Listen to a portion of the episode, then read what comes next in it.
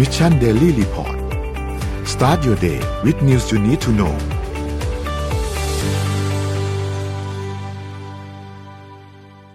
สวัสดีครับยินดีต้อนรับเข้าสู่ Mission Daily Report ประจำวันศุกร์ที่ 29 เมษายน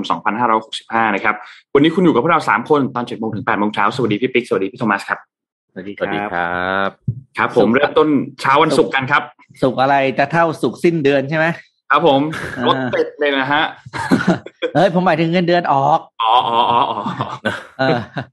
ครับผมไปครับเดี๋ยววันนี้เราค่อยๆไปอัปเดตเรื่องราวต่างๆกันครับว่ามีอะไรเกิดขึ้นบ้างในช่วง 24 ชั่วโมงที่ผ่านมาครับเราไปเริ่มต้นกันที่การอัปเดตตัวเลขเหมือนเคยครับตัวเลขการฉีดวัคซีนล่าสุดนะครับ150,000 โดสนะครับเราฉีดเข็มที่ 3 ไปแล้ว 36.9 ของประชาเปอร์เซ็นต์ของประชากรนะครับ ก็เพิ่มขึ้นเรื่อยๆนะครับ แต่ก็ยังถือว่าแผ่วลงเยอะนะ ถ้าเทียบกันสำหรับคนที่ฉีดเข็ม1เข็ม2ไปแล้วที่มีประมาณกลมๆก็ประมาณ70กว่าเปอร์เซ็นต์นะครับซึ่งก็อยากให้ไปฉีดเข็มกระตุ้นกันนะครับช่วงนี้ก็ระบาดค่อนข้างหนักนะครับสำหรับโอมิครอนนะครับทีนี้ผู้ติดเชื้อรายใหม่ถัดมาครับมี 14,400 คนนะครับรวม ATK อีกประมาณ 11,000 คนเท่ากับว่ามีผู้ติดเชื้อรายใหม่ประมาณ 25,000 คนนะครับจำนวนผู้เสียชีวิตยังสูงอยู่อยู่ที่ 127 นะครับและผู้ป่วยอาการหนัก 1,827 นะครับใส่เครื่องช่วยหายใจ5 850 คน นะครับ ก็ยังถือว่าตัวเลขผู้เสียชีวิตเนี่ยยังสูงอยู่นะครับ แต่ก็ยังทรงๆ เช่นเดียวกันกับวันที่ผ่านมาก่อนหน้านี้นะครับ เพราะฉะนั้นก็หวังว่าอย่าสูงไปกว่านี้ และขอให้ลดลงเรื่อยๆนะครับสำหรับตัวเลขผู้เสียชีวิตนะครับ สัปดาห์หน้านี้ก็มีวันหยุดอีกแล้วนะครับ คิดว่าคนอาจจะเดินทางกันนะครับ ก็เป็นไปได้ว่าอืมพอกลับมาใช่ปุ๊บเนี่ย อาจจะมีการระบาดอีกครั้งหนึ่งหรือเปล่า อันนี้ก็ต้องรอติดตามกันดูอีกทีหนึ่งนะครับเพราะรอบนี้ครับครับอืมพี่บิ๊กน่าบอกรอบนี้เล็งดีๆก็หยุดห้าวันนะใช่ไหม อ่าใช่ครับหยุดเสาร์อาทิตย์วันอังคารหยุดห้าวันลลาวันอังคารวันหนึ่งอืม ครับ ตลาดหลักทรัพย์เซ็ตบ้านเราครับ หลังจากที่ล้มมาหลายวันนะครับ ล่าสุด 1,667.74 บวกขึ้นมา 0.35%นะครับหุ้นต่างประเทศครับดาวโจนส์ครับบวกขึ้นมา 0.49%นะครับ NASDAQ บวก 0.79% NYSE ครับบวก 0.55%นะครับฟุตซี่บวก 1.12%และห่างเสียงบวก 1.65%นะครับก็เป็นวันที่ตลาดหุ้นเนี่ยปรับตัวขึ้นแทบจะทั้งทุก ทุกตัวเลยนะครับราคาน้ำมันดิบก็เช่นเดียวกันครับ มีการปรับตัวขึ้นเล็กน้อยนะครับ WTI อยู่ที่ 102.31ครับ บวกขึ้นมา 0.28%นะครับ แล้วก็เบนซ์ครูดออยครับ บวกขึ้นมา 0.09%อยู่ที่ 105.42 นะครับ ราคาน้ำมันเติมหน้าปั๊มบ้านเราวันนี้ก็บวกขึ้นมา 80 สตางค์ด้วยเหมือนกันอืมนะครับ ก็ใครที่เมื่อวานเติมเต็มถังไปแล้วก็ยินดีด้วยนะฮะ ท่านเติมน้ำมันถูกกว่าวันนี้ 80 สตางค์ต่อลิตรนะครับ นนท์กดไปเรียบร้อยแล้วครับ เต็มถังเมื่อวานนี้นะฮะไป ดูราคาทองคำต่อครับ ทองคำครับอยู่ที่หนึ่งพันแปดร้อยเก้าสิบเอ็ดจุดสี่แปดบวกขึ้นมาศูนย์จุดสองเก้าเปอร์เซ็นตนะครับคริปโตเคอร์เรนซีครับเป็นวันที่ไม่ได้มีการขยับตัวเยอะครับบิตคอยน์อยู่ที่ประมาณสามหมื่นเก้านะครับ Ethereum อยู่ที่ประมาณสามพันหนึ่งนะครับบ i แ a น c e ครับสี่ร้อยยี่สิบสามนะครับ Terra เก้าสิบเก้า Solana หนึ่งร้อยเก้าและ Bitkub Coin อยู่ที่หกจุดสามนะครับก็เป็นวันที่ไม่ได้มีอะไรขยับมากนักครับสำหรับคริปโตเคอร์เรนซีครับส่วนตัวเลขอื่นๆ ก็ค่อนข้างจะบวกขึ้นมาพอสมควรเลยครับ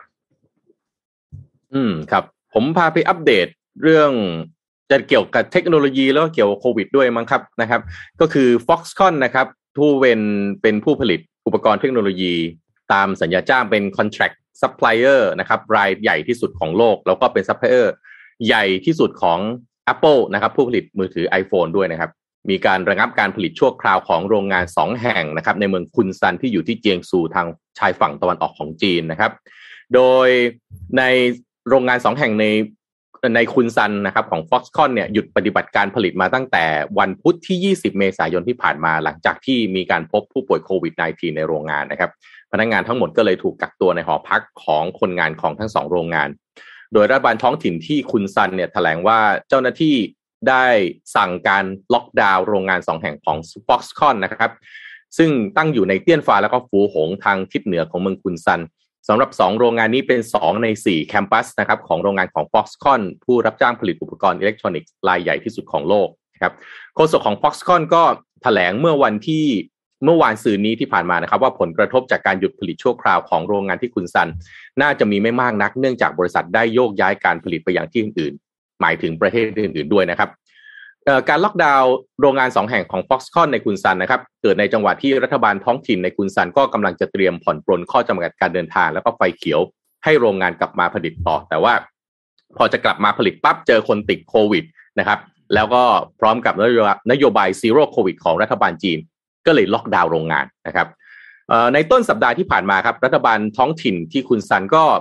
ไฟเขียวนะครับให้บริษัทกลุ่มแรกซึ่งมีตั้งมีประมาณ 60 รายเนี่ยก็กลับมาผลิตแล้ว เมืองคุนซันเนี่ยเป็นมณอยู่ในมณฑลเจียงซูนะครับทางชายฝั่งตะวันออกของจีนเนี่ยมีการล็อกดาวน์นะครับในเมืองนะครับในตั้งแต่ต้นเดือนเมษายนที่ผ่านมานะครับเนื่องจากโควิดสายพันธุ์โอมิครอนเนี่ยระบาดอย่างมากนะครับ แล้วก็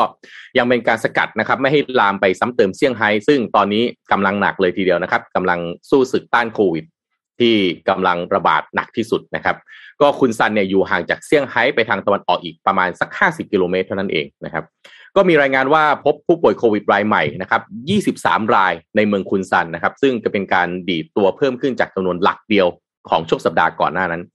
ต้องบอกว่าใน area นี้เนี่ยมันเป็น area ที่มีการผลิตอุปกรณ์สำคัญสำคัญหลายอย่างเลยทีเดียวนะครับ เพราะฉะนั้นการล็อกดาวน์พื้นที่ใน area นี้เนี่ย มีผลกระทบอย่างยิ่งนะครับ ต่อ supply chain ของอุปกรณ์อิเล็กทรอนิกส์นะครับ South China Morning Post ก็ระบุว่าการที่ Foxconn ต้องพักการผลิตชั่วคราวในโรงงาน 2 แห่งที่คุนซันเนี่ยก็จะยิ่งสร้างความกดดันในห่วงโซ่อุปทานของ Apple นะครับ ซึ่งกำลังหาทางที่จะจัดการเรื่องการผลิตในช่วงล็อกดาวน์ที่จีนอย่างหนักแบบนี้นะครับ โดยการใช้ระบบควบคุมแบบปิดนะฮะเป็นการ bubble ให้พนักงานที่มาทำงานเนี่ยก็จะถูกกักตัวอยู่ใน campus ภายในของโรงงานเท่านั้น โดยในต้นเดือนมีนาคมที่ผ่านมาครับ Foxconn ก็ต้องหยุดการผลิตชั่วคราวในเซินเจิ้นนะครับ ซึ่งถ้าเราจำกันได้เนี่ยเซินเจิ้นก็ถูกล็อกดาวน์นะครับ เพื่อสกัดสายพันธุ์โอมิครอนนะครับ แต่ว่า Foxconn ก็พยายามที่จะให้โรงงานที่เซนเจิ้นกลับมาผลิต โดย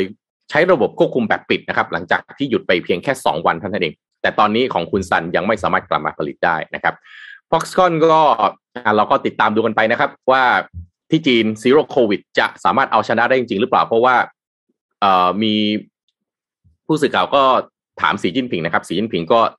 ท่าทีแล้วก็คำตอบในการตอบก็ยังชัดเจนครับว่า จีนจะดำเนินนโยบาย Zero COVID และจะไม่ประนีประนอมในการที่จะปล่อยให้โควิด ถึงแม้ว่าจะเป็นสายพันธุ์โอมิครอนที่อาจจะมีอาการไม่รุนแรงกับระบาดในจีนนะครับ อืม ก็ถ้ายาวในจีนอีกที่หนึ่งนี่โอ้ไม่ไหวนะ supply ของโลกมันจะเหนื่อยอะโอมิครอนมันก็ไม่ค่อยรุนแรงนะไม่ได้รุนแรงอ่านะฮะแต่ก็เขาที่ที่ที่ที่เขาก็ยังยังซีโร่โควิดอยู่นะครับ อืมอ่าเดี๋ยวพาไปดูเมื่อวานนี้เนี่ย มีข่าวอันหนึ่งออกมาน่าสนใจครับ เป็นเป็น movement ของการประชุมของผู้นำคือตอนนี้เนี่ย พอโลกเริ่มผ่อนคลายเนาะก็บรรดาผู้นำประเทศต่างๆ เนี่ยก็จะ เรียกว่าบินไปเจอกันละ เริ่มนะครับกับกับกับเข้าสู่ normal operation ในแง่ของการทำงานระหว่างประเทศ ญี่ปุ่นตอนนี้เป็นประเทศหนึ่งที่ ต้องบอกว่ามีแขกสำคัญบุคคลสำคัญไปเยือนตลอดเวลา สัปดาห์ที่แล้วเนี่ยผู้นำของนิวซีแลนด์ไปเยือนใช่ไหมครับ สัปดาห์นี้นะครับอ่าก็คือคุณโอลาฟโชลส์นะครับ ก็ผู้นำของเยอรมันเนี่ยก็ไปเยือนญี่ปุ่นนะครับ อย่างเป็นทางการนะครับ โดยการไปเยือนนี้เนี่ยก็มีอีเวนต์ หลายอย่างนะครับ ไม่ว่าจะเป็นเรื่องของการประชุมร่วมกันของอผู้นำระหว่างทั้งสองประเทศเนี่ยกว่าชั่วโมงครึ่งนะครับ แล้วก็ไม่นับมีวันออนวันเซสชันอีกครึ่งชั่วโมง แล้วก็ปิดท้ายด้วยการทานอาหารข้ามร่วมกันอีกกว่าหนึ่งชั่วโมงครึ่งรวมกันก็คือประมาณเนี่ยโอ้โหเกือบครึ่งวันนะครับ ที่ทั้งสองประเทศเนี่ยผู้นำทั้งสองประเทศใช้เวลาร่วมกัน ประเด็นที่ผู้นำเยอรมนีเนี่ย มาเยือนเนี่ยก็คือมีมีประเด็นน่าสนใจสองสองอันครับ อย่างแรกเลยก็คือ เรื่องน้ำหนักของการให้ความสำคัญกับญี่ปุ่นนะครับ เพราะว่าในสมัยในยุคที่แองเกลาไมเคิลเป็นผู้นำเนี่ย ตอนนั้นเนี่ย ประเทศแรกที่เธอไปเยือน หลังจากที่เธอได้รับตำแหน่งเนี่ยนั่นคือจีน ครับ แต่พอมาเป็นคุณโชสเนี่ย คุณโชสเลือกไปญี่ปุ่น ซึ่งมันก็มีมีมีนัยยะอะไรหลาย ๆ อย่างนะครับ แต่สิ่งที่น่าสนใจก็คือสาเหตุที่เยอรมนีมาอ่ามาคุยกับไทยญี่ปุ่นรอบนี้เนี่ย เป็นเรื่องของการพัฒนาระบบพลังงานน้ำหรือไฮโดรพาวเวอร์นะครับคือเนื่องจากปัจจุบันนี้เยอรมันเนี่ยต้องพึ่งพาแก๊สจากรัสเซียค่อนข้างมาก แล้วเราก็เราก็เหมือนคนทั้งโลกนะคือคาดการไม่ได้ว่าจะจบเมื่อไหร่อะไรยังไงใช่ไหมเพราะฉะนั้นเนี่ยตอนนี้จะมาคือพยายามจะเร่ง เร่งการพัฒนา เรื่องของพลังงานทางเลือกมากขึ้นนะครับ แล้วญี่ปุ่นเนี่ยก็มีความชำนาญเรื่องพลังงานทางน้ำนะครับ เพราะฉะนั้นนี่ก็เลยมาในหัวข้อเป็นหัวข้อหลัก นอกจากนั้นนี่ก็คือเป็นการหาดือในเรื่องของการเขาเรียกว่าร่วมมือกันในการช่วยเหลือทางยูเครนนะครับ ว่าจะช่วยเหลืออะไรยังไงในกรอบ กรอบอะไรอะไรประมาณไหนอย่างนี้ด้วยนะครับนั้นสิ่ง แล้วก็สิ่งที่ประเด็นรองรองลงมาก็คือเรื่องของ common interest ของสองประเทศ ในเรื่องของเช่นในเรื่องของเทคโนโลยี 5G เรื่องของความมั่นคงเศรษฐกิจระบบ supply chain ต่างๆนะครับนั้นในยุคของโชสเนี่ยจะเห็นว่าบทบาทของจีนกับเยอรมันจะถูกลดลงระดับหนึ่งแล้วไปชูความสัมพันธ์กับทางญี่ปุ่นมากขึ้น นี่ก็ถือเป็นเป็นเป็นการเขาเรียกว่าไงนะ เปลี่ยนนะ เปลี่ยนนโยบายทางทางทางการทูตอย่างชัดเจนนะครับ ก็น่าสนใจว่าต่อไปเยอรมันที่ ออกตัวแล้วว่าไปทางญี่ปุ่นมากกว่าจีนเนี่ย จะมีอะไรต่อให้เราเห็นบ้างนะครับ อืม อืม เอ่อปิ๊กปิ๊กพูดมาถึงญี่ปุ่นมีคนไปหานะครับ อีกประเด็นหนึ่งที่กำลังมีความสำคัญต่อประเทศไทยมากๆนะครับ ก็คือเอ่อผู้นำของญี่ปุ่นนะครับ นายกรัฐมนตรีฟูมิโอกิชิดะกำลังจะมาไทยนะครับ โดยทางนายกรัฐมนตรีญี่ปุ่นเนี่ย ในการเดินทางครั้งนี้นะครับ จะเป็นการเตรียมเดินทางเยือนห้าประเทศ ซึ่งก็จะรวมทั้งเอเชียนะครับ แล้วก็ยุโรป ในแผนห้าประเทศนี้เนี่ย จะเข้าพบรัฐบาลไทยเนี่ยคือวันที่หนึ่งแล้วก็สองพฤษภาคมนี้ เพราะว่าประเด็นคือปีนี้เนี่ยเป็นปีครบรอบสถาปนาความสัมพันธ์ไทยญี่ปุ่นเนี่ยร้อยสาสิบห้าปีด้วยนะครับ โดยสำนักงานเกียวโดเนี่ยรายงานนะครับ โดยอ้างการเปิดเผยของรัฐบาลญี่ปุ่นนะครับว่านายกรัฐมนตรีฟูมิโอกิชิดะก็จะเดินทางเยือน 5 ประเทศ นะครับในช่วง Golden Week นะครับซึ่งเป็นสัปดาห์ที่มีวันหยุดยาวของญี่ปุ่น ในการเดินทางเยือนต่างประเทศของนายกรัฐมนตรีคิชิดะนะครับจะกินจะใช้กำหนดเวลาทั้งหมด 8 วัน เริ่มตั้งแต่วันศุกร์ที่ 29 เมษายนก็คือวันนี้นะครับประเทศแรกที่จะไปก็คืออินโดนีเซียนะครับแล้วก็ ต่อด้วยเวียดนามไทย อิตาลี แล้วก็สหราชอาณาจักรนะครับประเด็นใหญ่สำคัญนะครับก็คือเรื่องของการตอบโต้รัสเซียต่อประเด็นเรื่องของการรุกรานยูเครนนะครับแล้วก็แน่นอนนะฮะกระชับความร่วมมือเพื่อพัฒนาภูมิภาคในอินโดแปซิฟิกนะครับอีกประเด็นหนึ่งก็คือ จีนที่ครับที่กำลังแผ่ขยายอิทธิพลไปในภูมิภาคต่างๆนะครับ โดยหัวหน้าเลขาธิการคณะรัฐมนตรีญี่ปุ่นนะครับ เปิดเผยในการแถลงข่าวนะครับ ว่านายกรัฐมนตรีคิชิดะจะยืนยันจุดยืนความร่วมมือของเราในการตอบสนองต่อปัญหาระดับภูมิภาคและระดับโลก ทั้งสถานการณ์ในยูเครน ทะเลตะวันออก และทะเลจีนใต้ รวมถึงประเด็นเรื่องเกาหลีเหนือแล้วก็เมียนมานะครับ โดยจากการเปิดเผยของรัฐบาลญี่ปุ่นนะครับนายกรัฐมนตรีจะนายกรัฐมนตรีคิชิจะจะเดินทางเยือนอินโดนีเซียเป็นประเทศแรกนะครับ โดยจะพบกับประธานาธิบดีโจโกวิโดโดของอินโดนีเซีย แล้วก็ไปเวียดนามนะครับ เพื่อหารือกับนายกรัฐมนตรีฝ่ามมิงจิงนะครับ แล้วก็ประธานาธิบดีเหวียนซวนฟุกของเวียดนาม แล้วจากนั้นก็คือเป็นคิวของประเทศไทย ซึ่งคาดว่าจะมีการแลกเปลี่ยนความคิดเห็นเรื่องของสถานการณ์ระหว่างประเทศ นะครับ และก็ร่วมเป็นสักขีพยานในการลงนามความร่วมมือต่างๆนะครับ ร่วมกับนายกรัฐมนตรีประยุทธ์จันโอชา แล้วก็ผู้นำผู้แทนนะครับจากรัฐบาลไทย ซึ่งประเด็นนี้น่าสนใจว่าตอนนี้มีประเด็นเรื่องของ EV นะครับที่ไทยกำลังชวนญี่ปุ่นนะครับ ให้ลงนามในหลาย ๆ สัญญา หมายถึงว่าชวนบริษัทเอกชนของญี่ปุ่นนะครับ ให้ช่วยกันลงให้ร่วมลงนามเพื่อที่จะพัฒนา supply chain ต่าง ๆ ของ การพัฒนารถยนต์ EV ในประเทศไทยนะครับ ทีนี้หลังจากนั้นครับก็คือไปที่ยุโรปนะครับ ก็คาดว่านายคิชิดะจะไปพบกับนายกรัฐมนตรีมาริโอดรากีของอิตาลีนะครับ แล้วก็บอริสจอห์นสันนะครับของอังกฤษนะครับ เพื่อหารือถึงวิธีการตอบสนองรัสเซียที่รุกรานยูเครนอย่างต่อเนื่องนะครับ รวมทั้งถกในประเด็นเรื่องของการมอบความช่วยเหลือแก่ประชาชนที่ต้องอพยพจากสงครามนะครับ ขณะที่แหล่งข่าวในรัฐบาลก็เปิดเผยด้วยนะครับว่าเนื่องในโอกาสครบรอบ 135 ปีความสัมพันธ์ไทยญี่ปุ่นนะครับรัฐบาลญี่ปุ่นก็กำลังมองหาแนวทางการลงนามข้อตกลงในการถ่ายโอนอุปกรณ์และเทคโนโลยีการป้องกันประเทศ เพื่อเสริมสร้างความร่วมมือด้านความมั่นคงกับรัฐบาลไทยนะครับขณะเดียวกันก็ซึ่งจะเป็นไปตามข้อตกลงที่เคยลงนามกับอินโดนีเซีย เวียดนามมาเลเซีย แล้วก็ฟิลิปปินส์มาแล้ว ทางด้านรัฐมนตรีก็คุณธนกรวังบุญคงชนะนะครับโฆษกประจำสำนักนายกรัฐมนตรีก็เปิดเผยว่านายกคิชิดะนะครับ ก็จะมีกำหนดการเดินทางเยือนประเทศไทยอย่างเป็นทางการนะครับ ในฐานะแขกของรัฐบาลไทยวันที่ 1 ถึงวันที่ 2 พฤษภาคมอย่างที่ได้เรียนไปนะครับ โดยการเยือนอย่างเป็นทางการในครั้งนี้ ก็ถือเป็นการเยือนไทยครั้งแรกของนายกรัฐมนตรีคิชิดะภายหลังจากที่เข้ารับหน้าที่ แล้วก็เป็นการเยือนไทยครั้งแรก ในรอบ 9 ปีของนายกรัฐมนตรีญี่ปุ่น นับตั้งแต่การเยือนของนายกรัฐมนตรีชินโซอาเบะเมื่อปี 2556 นอกจากนี้ก็ยังเป็นโอกาสพิเศษเพราะปีนี้นะครับเป็นปีที่ครบรอบ 135 ปีการสถาปนาความสัมพันธ์ทางการทูตระหว่างไทย แล้วก็ญี่ปุ่นนะครับแล้วก็น่าสนใจครับว่าการไปเยือนในครั้งนี้เนี่ยประเทศไทยเราจะฉวยโอกาสในการที่จะได้ข้อตกลงอะไรที่จะมาช่วยเศรษฐกิจไทยเราบ้างหรือเปล่า เพราะว่าญี่ปุ่นเนี่ยเป็นมหามิตรใหญ่ที่สุด นะครับหนึ่งในสามเลยของเรานะครับ ในการที่จะช่วยเราในการพัฒนานะครับตอนนี้ข้าวยากหมากแพง แล้วก็มีการเปลี่ยนนะฮะเทคโนโลยีหลายอย่าง โดยเฉพาะที่น่าสนใจคือเทคโนโลยีทางด้านยานยนต์และก็อีวีที่ไม่แน่ใจว่าทางบริษัทญี่ปุ่น หรือรัฐบาลญี่ปุ่นมีอะไรที่เก็บเก็บเอาไว้แล้วพอจะเอามาช่วยเราได้บ้างหรือเปล่าก็ช่วยช่วยกันตามเชียร์ดูแล้วกันนะฮะ อืม ครับ มาสองวันใช่ไหม ของเราสองวันสองวันครับสองวันสองวันน่าสนใจครับรอติดตามดูครับว่าจะมีอะไรออกมาบ้างนะครับ เมื่อกี้พี่โทมัสพูดถึงเรื่องของรถยนต์ไฟฟ้าด้วยใช่ไหมครับ ที่จะมีการลงทุนมีการอะไรกันเกิดขึ้นนะครับ EV ต่างๆเนี่ยนะครับ มีรีเสิร์ชอันหนึ่งน่าสนใจครับ จาก KKP Research นะครับ เกี่ยวกับเรื่องของรถยนต์ EV ครับคืองานมอเตอร์โชว์ครั้งล่าสุดที่ผ่านมาเนี่ย มันน่าสนใจมากที่ว่ามีคือรอบเนี้ย มียอดการจองรถยนต์เนี่ยคือประมาณกลมๆคือประมาณสามหมื่นสี่พันคันนะครับโตขึ้นจากปีที่แล้วด้วยประมาณสิบกว่าเปอร์เซ็นต์นะครับและที่สำคัญคือในสามหมื่นสามพันสามหมื่นสี่พันคันเนี่ยเป็นรถยนต์ไฟฟ้าเกือบสิบเปอร์เซ็นครับคืออยู่ที่ประมาณสามพันคัน นะครับ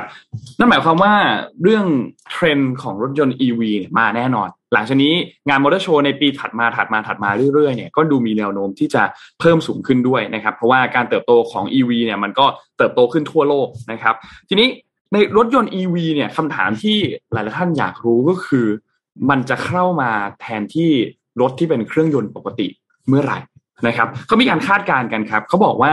ในช่วงปี 2019 ถึงปี 2021 เนี่ยยอดขายของรถ EV เนี่ยนะครับมันโตเฉลี่ยประมาณ 70%นะครับแต่เขาประเมินไว้ครับว่าหลังจากนี้เนี่ยในปี 2022 จนถึงปี 2025 เนี่ยมันจะโตช้าลงครับ ก่อนหน้านี้มันโต 70%ใช่ไหมครับในปี 2019 ถึงปี 2021 แต่หลังจากนี้มันจะโตเฉลี่ยประมาณปีละประมาณ 30%ครับแต่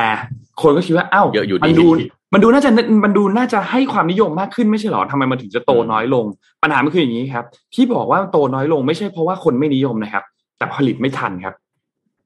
ผลิตไม่ทันครับ เพราะว่า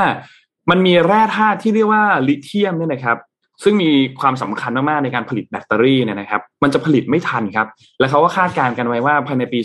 2024 ถึง 2026 เนี่ยไอ้แร่ตัวเนี้ยมันจะขาดแคลนครับ มันก็เลยทำส่งผลนำให้การเติบโตเนี่ยจากเดิมที่มันโตมา 70%มันเลยลดลงมาเหลือ 30%ไม่ใช่เพราะไม่นิยม แต่เพราะว่าผลิตไม่ทันนะครับ ทีนี้หลังจากนี้เนี่ยเรามาดูในไทยครับ ในไทยเนี่ยความสามารถในการแข่งขันของไทยเนี่ย ต้องบอกว่าแน่นอนยอดขายรถ EV ไม่น่าเป็นห่วงเท่าไหร่นะครับ แต่ภาคการผลิตภาคอุตสาหกรรมยานยนต์ของเราเนี่ยน่าเป็นห่วงครับ เพราะว่า เอ่อต้องบอกว่าที่เอเชียเนี่ยเป็นฐานผลิตรถยนต์สำคัญนะครับ ที่ขายในตลาดโลกนะครับ ซึ่งถ้าเกิดขึ้นแบบนี้เนี่ยมันอาจจะนำไปสู่จุดจบนะครับ ที่เคยเกิดขึ้นกับที่ออสเตรเลียนะครับเขาประเมินกันไว้นะครับว่าการผลิตรถยนต์ในประเทศไทยเนี่ยมีแนวโน้มเหลือเพียงแค่การผลิตเพื่อขายในประเทศเท่านั้น หรือแบบเลวร้ายสุดๆเลยคือ ต้องนำ เข้ารถยนต์จากประเทศอื่นเข้ามาแทนนะครับ เพราะว่าถ้าหากว่าเราไม่ได้มีการปรับตัวในเรื่องของการผลิตรถยนต์ที่เป็นรถยนต์แบบ EV นะครับ คู่แข่งในตลาดโลกของเราเนี่ยหลักๆ มี 2 ที่ก็คือที่จีนกับที่อินโดนีเซียนะครับ จากข้อมูลจะเห็นว่าสัดส่วนเนี่ยการส่งออกรถยนต์จากไทยไปตลาดโลกเนี่ยลดลงจาก 1.7%มันลดลงเหลือ 1.3%นะครับมันก็ทำให้เราก็ต้องกังวลนะ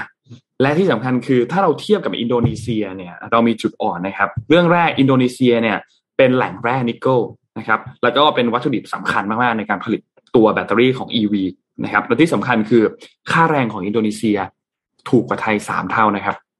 อืม อืม ถูกกว่าสามเท่านะครับ เพราะฉะนั้นเนี่ย เรื่องต้นเรื่องนี้เป็นจุดหนึ่งที่เราทุกคนเนี่ยต้องต้องจับตามองมากๆนะครับ และ ค่าแรงเขาถูกกว่าเราสามเท่า แต่ตลาดภายในอินโดนีเซียใหญ่กว่าเราสี่เท่านะครับ นี่คือจุดที่สำคัญมากๆนะครับ เพราะฉะนั้นเราต้องหันมามองนะครับ ว่าไทยเราเนี่ยจะจัดการกับเรื่องนี้ยังไงนะครับ เพราะว่าการที่มันกระทบอุตสาหกรรมของรถยนต์ไทยเนี่ยนั่นหมายความว่าการจ้างงานอาจจะหายไปครึ่งหนึ่งเรามีแรงงานที่อยู่ในภาคอุตสาหกรรมนี้เนี่ยประมาณ8 0 0 0 0 0คนนะครับ ถ้าหากว่าเราไม่พัฒนาเรื่องนี้ แล้วสุดท้ายรถยนต์ตายไป EV เข้ามาแทนแต่เราไม่ได้ผลิต EV เนี่ย แรงงานหายไปประมาณ4 0 0 0 0 0คนนะครับ ที่จะกลายเป็นคนว่างงานนะครับ เพราะฉะนั้นหลังจากนี้ครับโนว่าต้องจับตามองเรื่องนี้อย่างใกล้ชิดเลยครับ เรื่องของรถยนต์ EV เนี่ยนะครับ ว่าอืมเราจะสู้ยังไง เราจะเอาอะไรมาสู้บ้าง จะเอา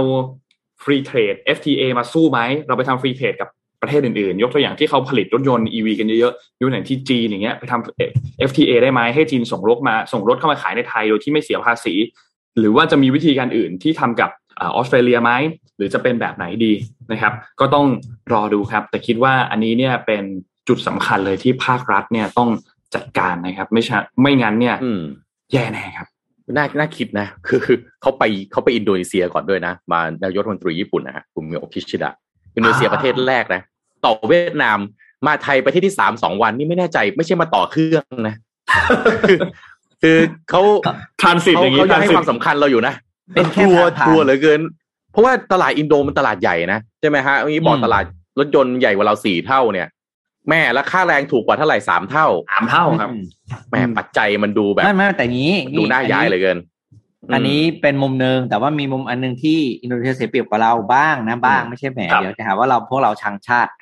อินโดนีเซียเนี่ย ค่า supply chain logistic แพงกว่าเราหกเท่านะครับอ่าอืมการขนรถจาก อินโดนีเซียจากเกาะหนึ่งไปเกาะนึงคือด้วยทางเรือเท่านั้น ครับอ่าฉะนั้นเนี่ยก็จะมี cost อื่นแฝงอยู่อืมอ่าระบบโครงสร้างพื้นฐานแล้วก็อ่า infrastructure ของภูมิประเทศ อืมอ่าด้วยภูมิประเทศเขาเพราะฉะนั้นเนี่ย ก็มีความยากคนละแบบครับ แต่โดยภาพรวมอย่างที่อย่างที่นนท์บอกนั่นแหละ คืออินโดนีเซียเนี่ย ด้วยไซส์ของความได้ไซส์ของประเทศในอาเซียนอะเศรษฐกิจเขาใหญ่เป็นอันดับสองนะคุณธรรมะนะรองจากสิงคโปร์เองอะอืมแล้วก็ประชากรเยอะกว่านะครับ แล้วก็ ยังมีอีกกว่าเจ็ดสิบเปอร์เซ็นของพื้นที่ในประเทศ ยังสามารถขยายและพัฒนาได้ อืม ครับดังนั้นเนี่ย โอ้ต้องบอกว่า อินโดนีเซียเนี่ย modern rising country อะคือเรียกว่าขึ้นขาเดียวแล้วกันในสิบปีเนี้ย อ่า อืมอืม น่าสนใจแล้วประเทศไทยเราจะจะ เรียกว่าอยู่กินบุญเก่าไปเรื่อยๆนี่คงลำบากนะโอ้ยบุญเก่าแล้วเดี๋ยวเดี๋ยวเพิ่งผมมีเรื่องอีกเรื่องหนึ่งเล่าให้ฟังต่อเลยเป็นยังไงแต่ฮะว่ามาเขาเรียกว่าเขาเรียกไงนะไม่ใช่ขยี้หรอกเขาเรียกขยายความแล้วกันว่าประเทศขยายความครับทำอะไรอยู่ตลอดช่วงเวลาสิบปีที่ผ่านมาครับอ่าล่าสุดเนี่ย ผมเพิ่งเห็นอ่าข่าวหนึ่งแต่ว่ามันเป็นเรื่องที่เกิดมานานแล้วนะเพียงแต่มันเกิดสะสมเดี๋ยวผมขอมาเล่าให้ฟังแล้วกัน ไม่ใช่เรื่องใหม่นะครับ อันนี้ไม่ใช่เรื่องใหม่ แต่ว่าผลกระทบมันใกล้เข้ามาแล้ว ก็คือ โครงการ การวางยุทธศาสตร์ประเทศว่าจะเป็นแบตเตอรี่ออฟอาเซียนของประเทศลาว คุณว่าเคยได้ยินโครงการนี้ไหมเคยเคยเคยเขาเมื่อก่อนเขาก็บอกว่าเขาเป็นอะไรนะประอะไรนะโรงไฟฟ้าของเอเชียตะวันออกเฉียงใต้ใช่นี่แหละตอนนี้ครับตอนนี้กำลังชิฟมาเป็นแบตเตอรี่เหรอคือมันเขาน่กลัวเขาเขาหมือนกันนะเขาเรียกเขาคือคือคืออันเดียวกันนั่นแหละครับ ก็คือเหมือนกับอืมลาวเนี่ยเขาวางยุทธศาสตร์ประเทศไว้ว่าจะเป็นแหล่งผลิต และขายพลังงานให้กับไทยและเวียดนาม ซึ่งเป็นสองอืมประเทศหลักที่ต้องการพลังงานไฟฟ้าก็คือแบตเตอรี่เนี่ยแหละครับครับโดยสิ่งที่ลาวทำเนี่ยก็คือการสร้างเขื่อนที่แม่น้ำโขงอืมห้าเขื่อนนะครับ เขื่อนชัยบุรี เขื่อนอาดอนสะฮงอะไรต่าง ๆ เนี่ยสร้างมาหลายปีแล้วท่ามกลางเสียงคัดค้านของไทยและอ่าเอาไทยแหละเป็นหลักแหละที่เพราะไทยเนี่ยคืออยู่ฝั่งโขงใช่ไหมครับครับ ก็ไม่เป็นผล และล่าสุดเนี่ย อืมก็ลาวก็เดินหน้ากำลังจะสร้างอีกสองเขื่อน รวมเป็นเจ็ดเขื่อนนะครับอืมเขื่อนเนี้ยจะถูกสร้างขึ้นมาเพื่อกักเก็บน้ำแล้วก็ผลิตพลังงานไฟฟ้า แล้วก็ขายไปยังเวียดนามแล้วก็ไทยเป็นหลักอืมครับคือต่อไปเนี่ย มันจะมาถึงจุดที่ไทยเนี่ยจะไม่มีน้ำคือตอนนี้มันมีผลกระทบหลายเรื่องนะครับหนึ่งคือเรื่องสิ่งแวดล้อม แม่น้ำโขงอืมตอนนี้อ่า ต้องเรียกว่าวิกฤตมาก เนื่องจากตอนแรกเนี่ยย้อนไปสักสิบห้าปีก่อนจีนเป็นประเทศแรกที่สร้างเขื่อนกั้นแม่น้ำโขงสองเขื่อนอืมผมจำชื่อไม่ได้นะขอขอขอพายด้วยแต่ว่าเนี่ยตอนนั้นก็ก็เริ่มแล้วแล้วก็ลาวเนี่ยมาสร้างอีกเจ็ดเขื่อนห้าบวกสองนับห้าเนี่ยแล้วที่สำคัญก็คือ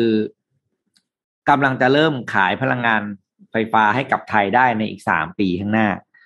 ผมแค่อืม เอาเรื่องนี้มาเล่า เพราะว่าคือเราคงเราคงไม่ได้เปลี่ยนเปลี่ยนแปลงอะไรไม่ได้ แต่แค่อยากตั้งคำถามย้อนกลับไปถึงคนที่บริหารประเทศเราเนาะเฮ้ยประเทศอื่นเขายังมียุทธศาสตร์แบบนี้เขาจะเป็นอะไรอะไรยังไงแล้วเขาก็ทำเนาะ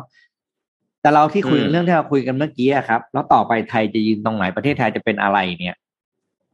เฮ้ยเรายังไม่เห็นเลยอะอุตสาหกรรมรถยนต์เมื่อคืนเราเรากินข้าวต้มกันเราก็มองเราก็มองไม่เห็นทางเลยเนาะรถสันดาบแล้วแรงงาน ที่อยากอยากร่วมวงข้าวต้มนี้ด้วยจังเลยฮะเออก็ไม่มีความชัดเจนเกี่ยวกับรถยนต์อุตสาหกรรมรถยนต์หนึ่งเนาะอือุมตสาหกรรมพลังงานเราก็ไม่ชัดเจนนะครับอืมอุตสาหกรรมเอ่อเกษตรเราก็ไม่มีเทคโนโลยีเข้ามาช่วยที่มากพอ เกษตรกรก็ยังจนซ้ำซากชาวนาก็ยังเป็นหนี้บนไปโอ้เฮ้ยตกลงประเทศไทยอยู่ไหนวะเนี่ยชักหน้าท้าหัวทายมากเออ ปวดหัวแล้วนะฮะท้าทายท้าทายมากนะฮะว่าเออเราจะเราจะพลิกยุทธศาสตร์ยังไงนะนะฮะแต่ว่าเราก็ยังมีมีมีจุดแข็งของเรานะ ไม่ว่าจะเป็นอะไรอะเรื่องโลเคชันเรื่องความสัมพันธ์ระหว่างประเทศอ่าเรามีมหามิตรเยอะ เกษตรเอาเกษตรพี่ปิ๊กเรายังเกษตรได้อยู่ไหมเกษตรได้แต่ว่าผลผลผลิตต่อไร่ก็น้อย แล้วก็มีน้ำท่วมกับภัยแล้ง ใช่ไหมครับอืมคือปีหนึ่งแทนที่จะปลูกข้าวได้ คือคือเราเคยตอนตอนเด็กๆไม่รู้คุณนงคุณว่าเคยเรียนหรือเปล่าเขาบอกไทยเนี่ยจะปลูกได้แค่ข้าวนาปีแต่ไม่สนับสนุนให้ปลูกข้าวนาปรัง เพราะว่ามันเป็นฤดูนะฤดูที่ไม่มีน้ำถูกไหมครับ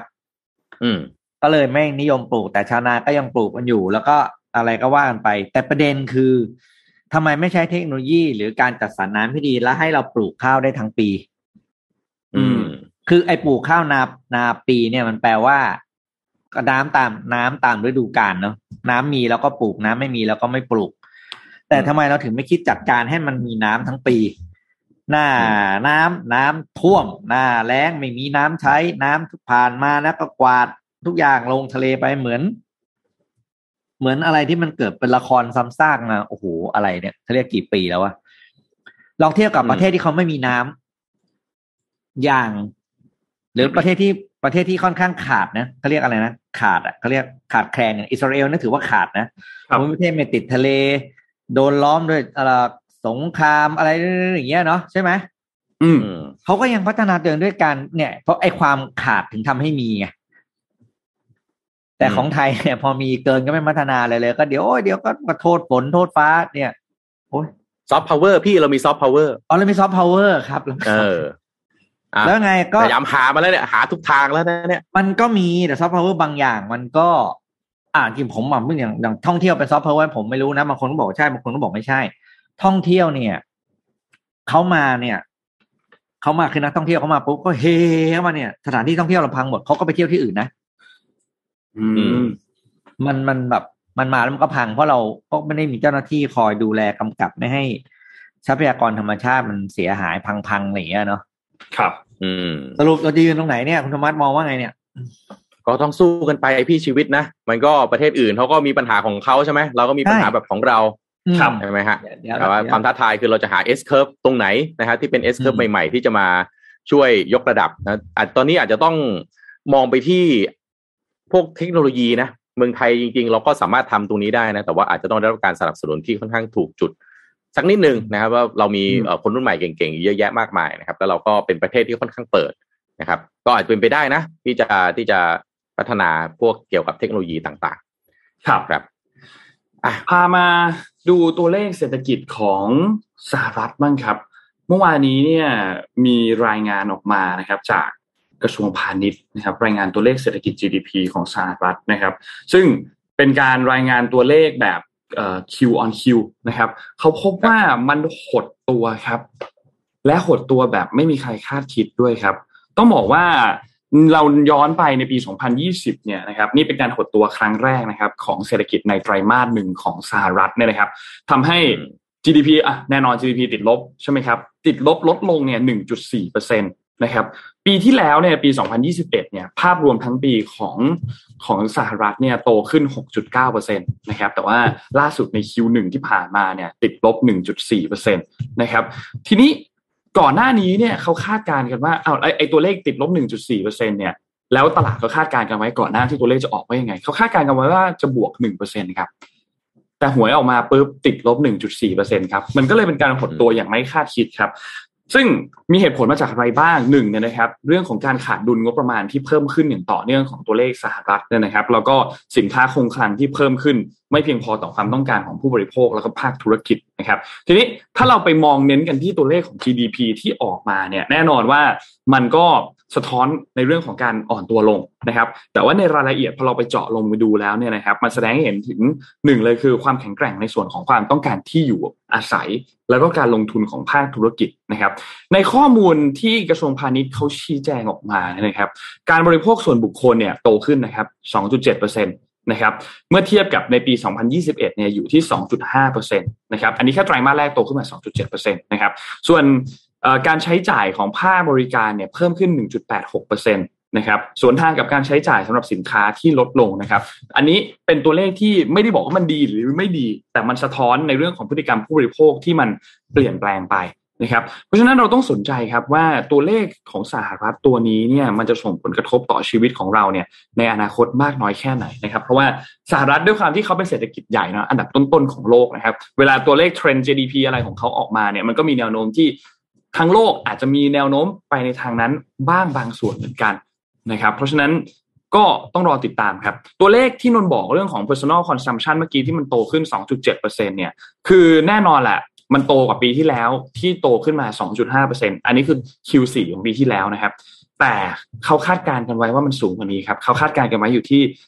3.5%ครับพอรายงานตัวนี้ออกมาครับ ภาระตกที่ใครครับ ภาระตกที่เฟดครับ เพราะว่าเดือนหน้าเฟดประชุมครับ เฟดจะมีการประชุมกัน ซึ่งแน่นอนว่าเราคุยกันมาตลอดทั้งเดือนเมษายนเลยว่า พฤษภาคมนี้เฟดขึ้นเงินเฟ้อแน่นะครับต้องเอ้ยขึ้นดอกเบี้ยแน่นะครับ เพื่อที่จะสกัดเงินเฟ้อนะครับ เพราะฉะนั้นมันก็อาจจะทำให้ก่อนหน้านี้เศรษฐกิจของสหรัฐที่มันพุ่งหัวตลอดมามาโดยตลอดเนี่ยนะครับ มันอาจจะต้องสะดุดนิดนึงนะครับ แล้วพอเจอตัวเลข GDP ที่มันติดลบแบบนี้เนี่ย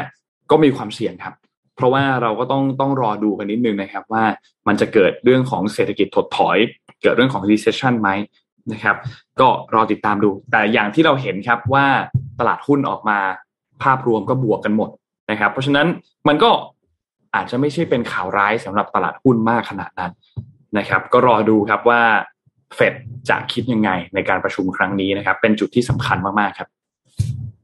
เออเศรษฐกิจก็ยัง ขึ้นขึ้นลงลงอยู่นะฮะครับมูลค่า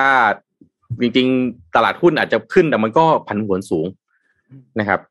กองทุนอะไรนี่ที่แบบว่าดูปกติก็จะค่อนข้างสเตเบิลนี่ก็ยังผันผวนเลยนะฮะก็ทำอะไรก็อาจจะต้องพิจารณาให้ดีสักนิดหนึ่งนะครับอ่าผมพามาเจ็ดโมงครึ่งกันสักนิดนึงนะครับวันศุกร์ก็อยากจะให้ฟิลกูกันสักนิดนึงก็เลยเอาเรื่องราวดีๆ มาเล่าให้ฟังกันนะครับเอาเดี๋ยวขอสไลด์ขึ้นมานะครับ ผมตั้งตั้งชื่อเรื่องนี้นะฮะตั้งชื่อว่า the true value คุณค่าที่แท้จริงคืออะไรนะครับ คุณผู้ฟังเคยตั้งคำถามไหมฮะว่าชีวิตของเราเนี่ยจริง ๆ แล้วเราต้องทำงานหาเงินต้องอยู่กับสภาพเศรษฐกิจ แล้วก็ต้องมีทรัพย์สินมากๆ จริง ๆ หรือเปล่า ถึงจะเป็นคุณค่าที่แท้จริงนะครับ เรื่องนี้เป็นเรื่องราวของจางไปเกอร์นะครับ เป็นหญิงสาววัย 24 ปีนะครับ ก็เป็นคนที่ค่อนข้างประสบสำเร็จนะครับ ในชีวิตเธอก่อตั้งธุรกิจด้วยตัวของตัวเองนะครับ จนเติบโตร่ำรวยนะครับจากเป็นคนที่ไม่มีอะไร เธอคือเด็กที่ถูกทิ้งครับ ถ้าย้อนกลับจริง ๆ จะจางไปเกอเนี่ยก็อย่างที่ผมได้บอกไปเมื่อกี้นะเธอคือเด็กที่ถูกทิ้ง แล้วทํำยังไงนะครับ ถึงสามารถเติบโตสร้างธุรกิจของตัวเองได้ แต่ว่าเธอสร้างธุรกิจของเธอขึ้นมา แล้วเธอก็ขายมันไปนะครับ ย้อนกลับไปเมื่อมีนาคมปี 2540 นะครับ ตอนนั้นเนี่ยคุณพ่อของจางไปเกอชื่อว่าจางซวงฉีเป็นชาวนานะครับ อาศัยอยู่ที่ชนบทแห่งหนึ่งในเหอหนานนะครับ มีอายุมากแล้ว แต่ไม่ได้แต่งงานเพราะว่าความยากจนเป็นเหตุอ้าวไม่ได้แต่งงานแล้วมีลูกสาวเป็นจางไปเกิดได้ยังไงนะครับ เหตุการณ์ก็คือวันหนึ่งขณะที่จางซวงฉีเดินทางไปทำนาครับ ก็เดินไปพบทารกถูกทิ้งไว้ที่ทุ่งนาครับเขาจึงนำทารกคนนี้กลับบ้านมาด้วยชั่วคราว แล้วก็ไปเดินทางสอบถามคนในหมู่บ้านว่ามีใครลืมทารกเอาไว้หรือเปล่า สุดท้ายเขาก็รับรู้ว่า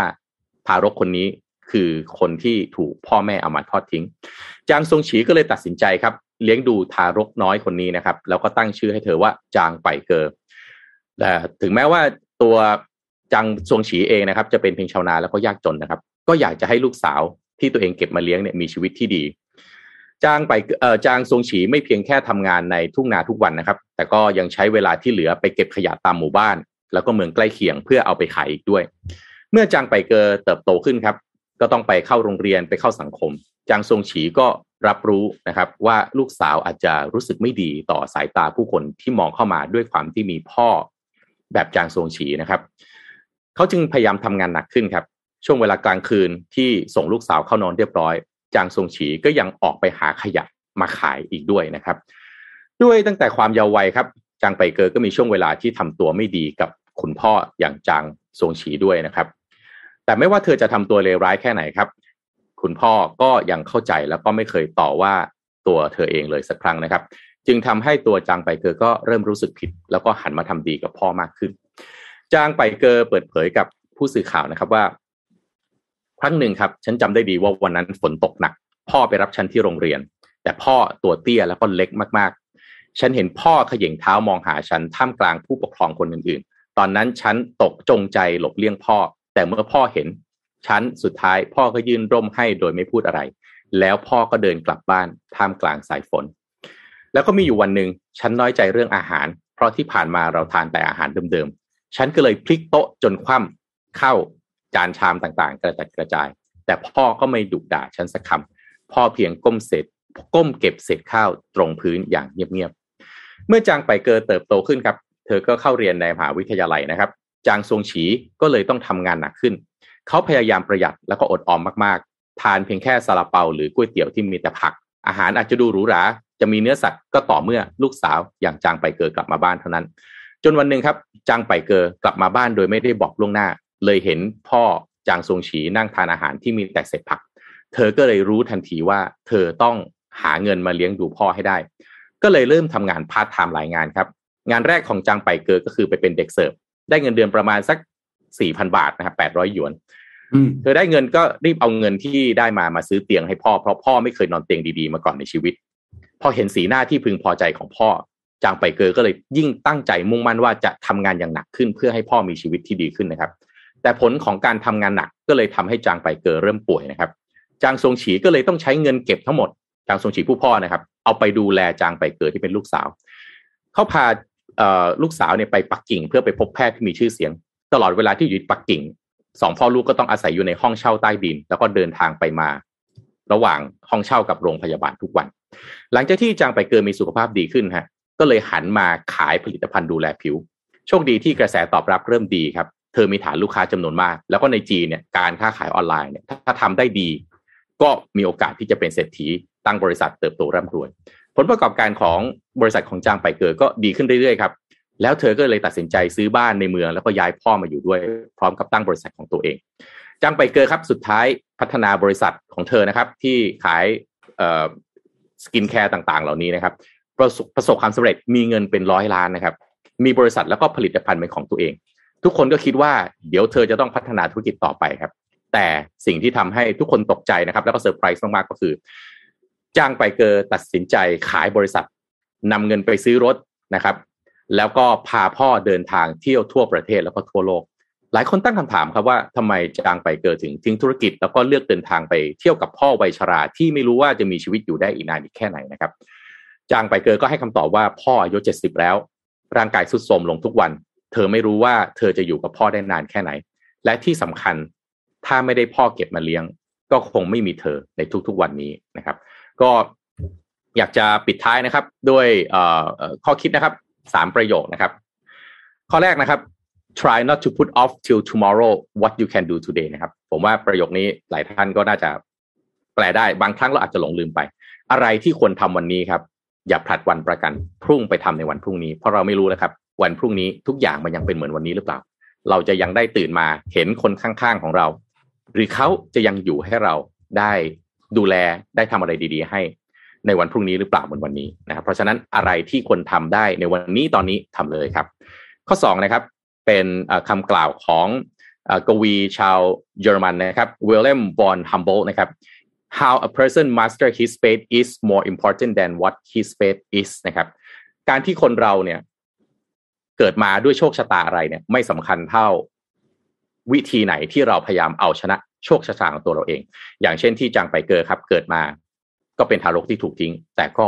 สามารถเอาชนะโชคชะตาของตัวเองได้นะครับ แล้วก็สุดท้ายครับเป็นคำกล่าวของดรซุสนะครับดรซุสเป็นผู้เขียนนักแต่งนิยายนะครับ ชาวอเมริกันนะครับ เป็นหนังสือสำหรับเด็กนะครับ sometimes you will never know the value of something until it becomes a memory บางครั้งครับ เราก็ไม่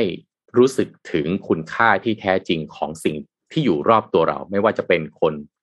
สัตว์สิ่งของจนกว่าวันหนึ่ง มันได้กลายเป็นเพียงแค่ความทรงจำแล้ว เพราะฉะนั้นสำหรับเจ็ดโมงครึ่งในวันนี้นะครับ ก็อยากจะทิ้งท้ายว่าอะไรที่เป็นคุณค่าที่แท้จริง อย่าปล่อยนะครับให้มันเป็นเพียงสิ่งที่วันหนึ่ง มันจะกลายเป็นเพียงแค่ความทรงจำพยายามสร้างความทรงจำที่ดีๆ แล้วก็ใช้ทุกเวลาทุกนาทีในตอนนี้ ให้มีคุณค่ามากที่สุดนะครับ ขอบคุณสำหรับเจ็ดโมงครึ่งในวันนี้นะครับแม่คิดถึงเรื่องราวแบบนี้ฮะ ไม่ได้ฟังเจ็ดโมงครึ่งพี่โทมัสนานละนานจริงนานจริง ขอบคุณมากครับพี่โทมัสครับ เป็นไงครับพี่ปิ๊กพี่ปิ๊กพี่ปิ๊กลืมเปิดไมค์ถึงก็ต้องปิดไมค์เพราะว่าการเสียงรบกวนน่ะคิดดูแล้วกันนะใช่ไหมคนจะได้ฟังแบบว่า มีอารมณ์ร่วมไปกับเรื่องราวที่คุณโทมัสเล่าให้ฟังเนี่ยนะครับ เมื่อเขาขยันหาเนาะหามาจากไหนคุณโทมัสเรื่องพวกเนี้ย อันนี้จากเว็บเขาไปขึ้นเว็บที่หนึ่งหกสาม .com ที่ที่จีนฮะ ก็จะเป็นเป็นบล็อกที่จีนนะฮะผมดูแล้วผมก็คิดว่าโอ้โหเราต้องบอกตรงนี้ผมพยายามเล่าไม่ให้คุณผู้ฟังต้องเปลืองทิชชู่นะ เดี๋ยวจะโดนแซวว่ามัสคาร่าเพื่อนเปลืองทิชชู่ต้องเข้างานอะไรอย่างนี้ครับแต่ว่าผมตอนผมอ่านนี่ผมโอ้เรื่องราวจริง ๆ แล้วก็ภาพเรื่องหารายละเอียดนี่หนักมากฮะต้องบอกว่าเรื่องนี้หนักเชื่อว่าหนักจริงครับ แต่ว่าผมอยากจะเล่าเฉพาะด้านที่มัน inspiring นะด้านที่มันสร้างแรงบันดาลใจนะครับ ในเรื่องของการต่อสู้ชีวิตนะผมเชื่อว่าทุกคนก็คงมีปัญหาที่ต้องฟันฝ่าเนี่ยแตกต่างกันไป แต่ในเรื่องเรื่องราวที่มันจุดประกายแล้วก็สร้าง inspiration เนี่ย ผมอยากจะมองดึงแง่มุมของการที่จางไปเกินเนี่ยตัดสินใจที่จะถึงแม้ธุรกิจจะประสบสำเร็จอะไรแล้วเนี่ย แต่ว่าเราไม่รู้จริงว่าพรุ่งนี้มันจะเป็นเหมือนวันนี้หรือเปล่า ตัดสินใจขายธุรกิจเลย พาพ่อไปเที่ยวนะครับ ก็ ก็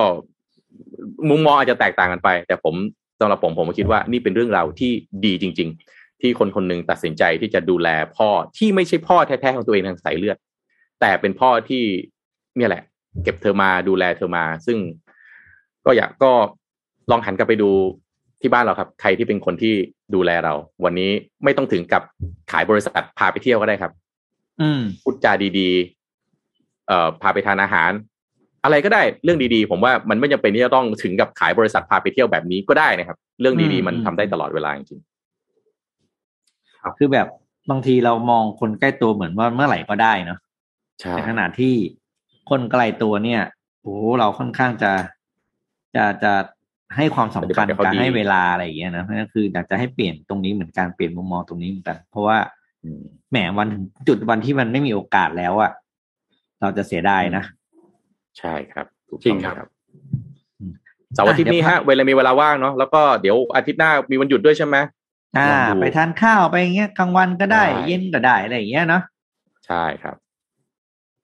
มันก็ในนี้หน่อยทีมันเป็นกำลังใจนะให้ให้กับคนที่ได้รับอะไรเงี้ย ครับใช่ครับ อืมอ่า เดี๋ยวพาไปที่ข่าวครับ กับโหมดเข้าสู่ออฟฟิศบ้างนะครับ หลายคนเนี่ย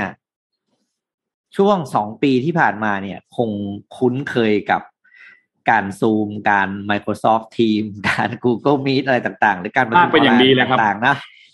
แม้กระทั่งทุกวันนี้เราก็ยังเนี่ยเราก็อ่านข่าวผ่านซูมมาอยู่เนี่ยนะ มันก็จะมีคำถามมันหนึ่งเกิดขึ้นมาตลอดไงว่าไอ้ virtual meeting เนี่ยเฮ้ยมัน work จริงไหม กับมันในเรื่องของมันมันทำลายในเรื่องของความคิดการการ brainstorm เรื่องความแล้วก็เกี่ยวกับเรื่องของความคิดสร้างสรรค์หรือเปล่า เออคุณโทมัสกับนนคิดว่าไง virtual meeting เนี่ย ใช้ brainstorm หรืองานพวกอะถึงต้องแบบคิดงาน creativity อะไรอย่างนี้ สู้งานเอ่อสู้การประชุมแบบเจอหน้ากันได้ไหมผมผมว่าประกอบได้คือบางครั้งเนี่ย การจะให้แบบมาเจอตัวทุกครั้ง บางบางทีมันลำบากไงฮะแต่ปัจจุบันทันด่วนปุ๊บเรียกคุยปั๊บปั๊บเลยเนี่ยไอไอการประชุมออนไลน์เนี่ยก็ช่วยได้เยอะเหมือนกัน เพราะว่าบางครั้งมัน ใช่ไหมเดินทางติดขัดมาถึงบางทีมันมีความล้าความเหนื่อย แต่ถ้าเอาแบบออนไลน์ร้อยเปอร์เซ็นเนี่ย ผมว่าลำบากมันนะมันมันขาด sense of human ไปผ่านอืมเห็นสีหน้าท่าทางเจอหน้ากันแบบว่าถามสารทุกข์สุขดิบอะไรเงี้ยมันมันหายไป อ่านนท์คิดว่าไงครับนนนนคิดคล้ายๆพี่โทมัสครับ แต่นนอืมนนจะไปในทางลบมากกว่านนไม่ค่อยชอบประชุมผ่านซูมเท่าไหร่มัน มันคิดไม่ค่อยออกบางทีมันคิดไม่ค่อยออกเอออ่าสำหรับนนนะมันคิดไม่ค่อยออกเวลาแบบ นั่งนั่งอยู่ด้วยกัน มีไว้บอร์ดด้วยกันอันนึงอะไรอย่างเงี้ยนั่งกันสามสี่คนเจอหน้ากันอย่างเงี้ยเร็วกว่า แล้วรู้สึกว่าประหยัดกว่า พอซูมปุ๊บรู้สึกว่าเรื่องที่แบบปกติถ้านั่งคุยกันอาจจะจบภายในสิบห้านาที พอเป็นซูมอาจจะกลายเป็นแบบครึ่งชั่วโมงอะไรอย่างเงี้ยบวกขึ้นมาเท่าหนึ่งอะไรอย่างเงี้ยครับอ่ามันจะกินเวลากว่า กินเวลาใช่ไหมกินเวลามากขึ้นอะทีนี้ทาง CNN Health ครับ ก็มีบทความมันหนึ่งออกมา เมื่อวานนี้เองสดๆร้อนๆเข้าไปอ่าน ก็พูดถึงเรื่องนี้แหละครับว่า จริง ๆ แล้วใน virtual meeting เนี่ย มัน kills creativity หรือเปล่า หรือว่ามันทำลายเรื่องการการประชุมที่ต้องใช้ความคิดสร้างสรรค์นี้หรือเปล่านะครับ โดยมีการศึกษามาเรื่องนี้มาจริงก็ศึกษามาหลายปีแล้วจริงๆแล้วซูมเนี่ยไม่ได้เพิ่งมีนะซูมเขาก็มีมาแบบก็เกือบเกือบถ้าจำไม่ผิดก็จะเกือบสิบปีล้วแต่ตัวรีเสิร์ชนี้เนี่ยเริ่มต้นการศึกษาตั้งแต่ปี 2016 นะครับ โดย Columbia Business School นะครับ ก็มี professor ชื่อ Melanie Brucks นะครับ เป็นเป็น associate professor เนี่ยนะครับ ก็ศึกษาเรื่องนี้ ผมจำไปเรื่องผลสรุปเลยแล้วกัน ผลสรุปเลยบอกว่าไม่พบเหตุผลหรืออะไรหลักอะไรการสนับข้อมูลที่สนับสนุนใดๆที่บอกว่าการประชุมทางออนไลน์ จะส่งผลเสียกับการสร้างความคิดสร้างสรรค์ แปลง่าย ๆก็คือไม่เกี่ยว การประชุมอืมออนไลน์กับการระดมสมองเพื่อความคิดสร้างสรรค์นั้น ไม่มีผลในยยะซึ่งกันและกัน แปลว่าประชุมออนไลน์ก็สร้างสรรค์ได้ คุณสามารถทำ brainstorm session คุณสามารถในทำเรื่องของ creative presentation creative thinking ทุกอย่างทำผ่าน virtual meeting ได้ทั้งหมด โดยที่อืมไม่มีผลกระทบใดๆเลย แต่ปัญหาหลักของการที่คุณประชุมแล้ว เกิดไอ้ประเด็นเหล่านั้นอะ คิดไม่ออกอะไรที่นนท์พูดเมื่อกี้นะ จริง ๆ แล้ว เป็นที่ตัวบุคคลกับการประชุมเออก็คือ อ่าครับสภาพแวดล้อมทางการประชุมไม่เอื้อ อ่า ประชุมเสร็จเอาไหมไม่ติด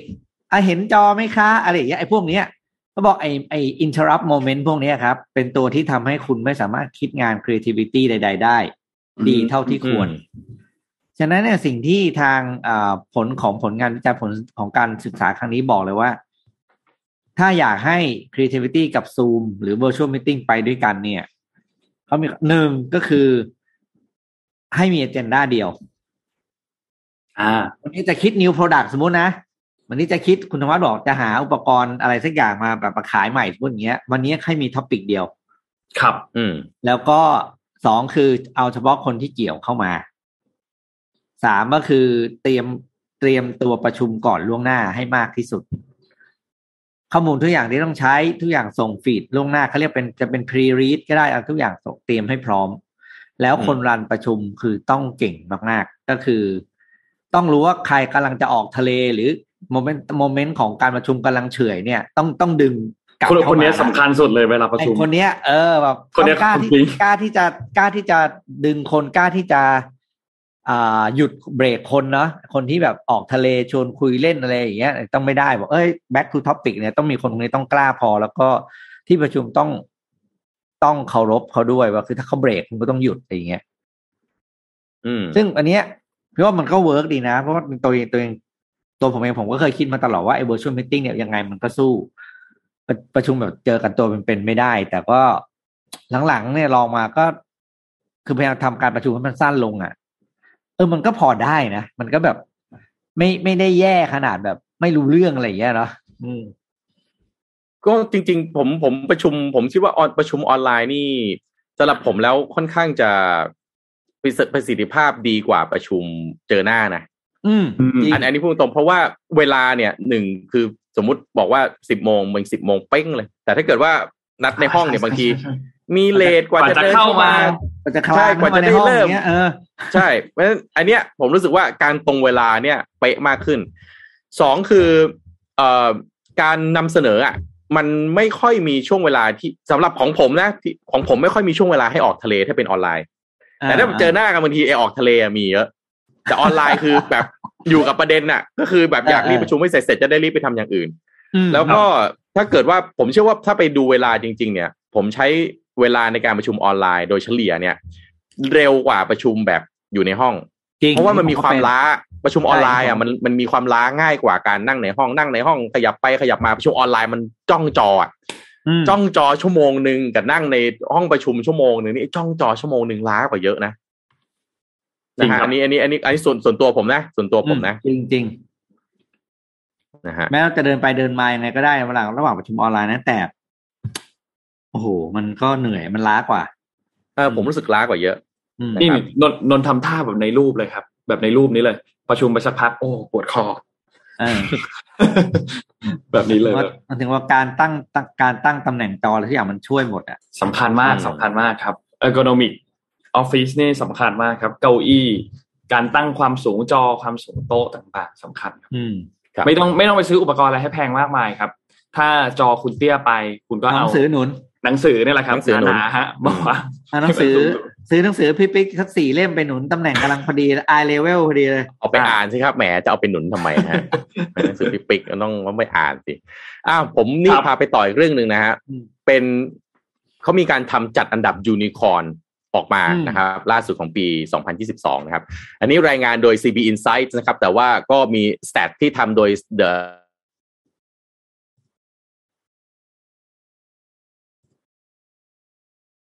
อ้าวเหมือนพี่โทมัสจะค้างไปไหมฮะเสียงหาย เหมือนพี่โทมัสจะค้างไปพันไม่เป็นไรเดี๋ยวสามมาล้านแล้วมาแล้วอ้าวขอโทษทีพี่โทมัสเมื่อกี้ค้างเมื่ไหอมกี้เมื่อกี้ค้างไปครับอินเทอร์เน็ตค้างไปขอครับขอขอตั้งแต่ต้นอีกทีครับพี่เมื่อกี้มันหลุดไปตอนแรกยูเลนิยคอร์นอะไรสักอย่างหนึ่งอืมครับ ก็คือจำนวนยูนิคอร์นทั้งหมดทั่วโลกเนี่ยมีอยู่พันแปดสิบเจ็ดรายนะครับ มูลค่าสะสมทั้งหมดเนี่ยประมาณสามจุดหกล้านล้านเหรียญสหรัฐฮะเยอะไหมฮะเยอะครับนะครับ ก็ อันดับหนึ่งที่นำมาเลยนะครับ ยังไม่พ้นครับ ครองแชมป์ตั้งแต่ปีที่แล้ว b y d a n c e นะครับ b y d a n c e เนี่ยถามว่าเขาเป็นธุรกิจของเขาจริงๆเขาทำอะไรเขาทำ AI นะครับ คือ AI เป็นตัวที่คอยดึงฟีดขึ้นมาบนหน้าเราให้เราเนี่ยไม่ออกไปที่อื่น ก็ยังดูของเขาเนี่ยปัดดูอยู่นั่นแหละ นั่นคือธุรกิจ